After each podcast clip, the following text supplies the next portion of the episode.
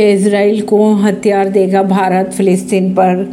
क्या रुख रहेगा? भारत का विदेश मंत्रालय ने दिए जवाब। हमास और इसराइल के जारी जंग के बीच भारतीय विदेश मंत्रालय ने गुरुवार को साप्ताहिक प्रेस कॉन्फ्रेंस की। प्रेस कॉन्फ्रेंस के दौरान विदेश मंत्रालय के प्रवक्ता ने बताया कि ऑपरेशन अजय के तहत आज रात भारतीय विमान इसराइल पहुंचेगा, जो कल सुबह वापस भारत लौटेगा। इस दौरान उन्होंने ये भी बताया कि भारत इसराइल को हथियार देगा या नहीं।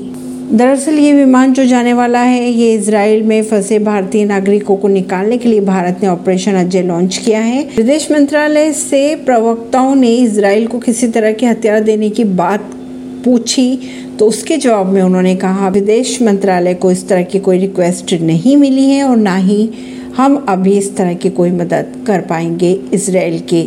अभी हमारा फोकस सिर्फ़ भारतीय इसराइल में फंसे लोगों को भारत वापस लाना है और उन्हें सुरक्षित वहाँ से निकालना है। परवीनर सिंह, नई दिल्ली से।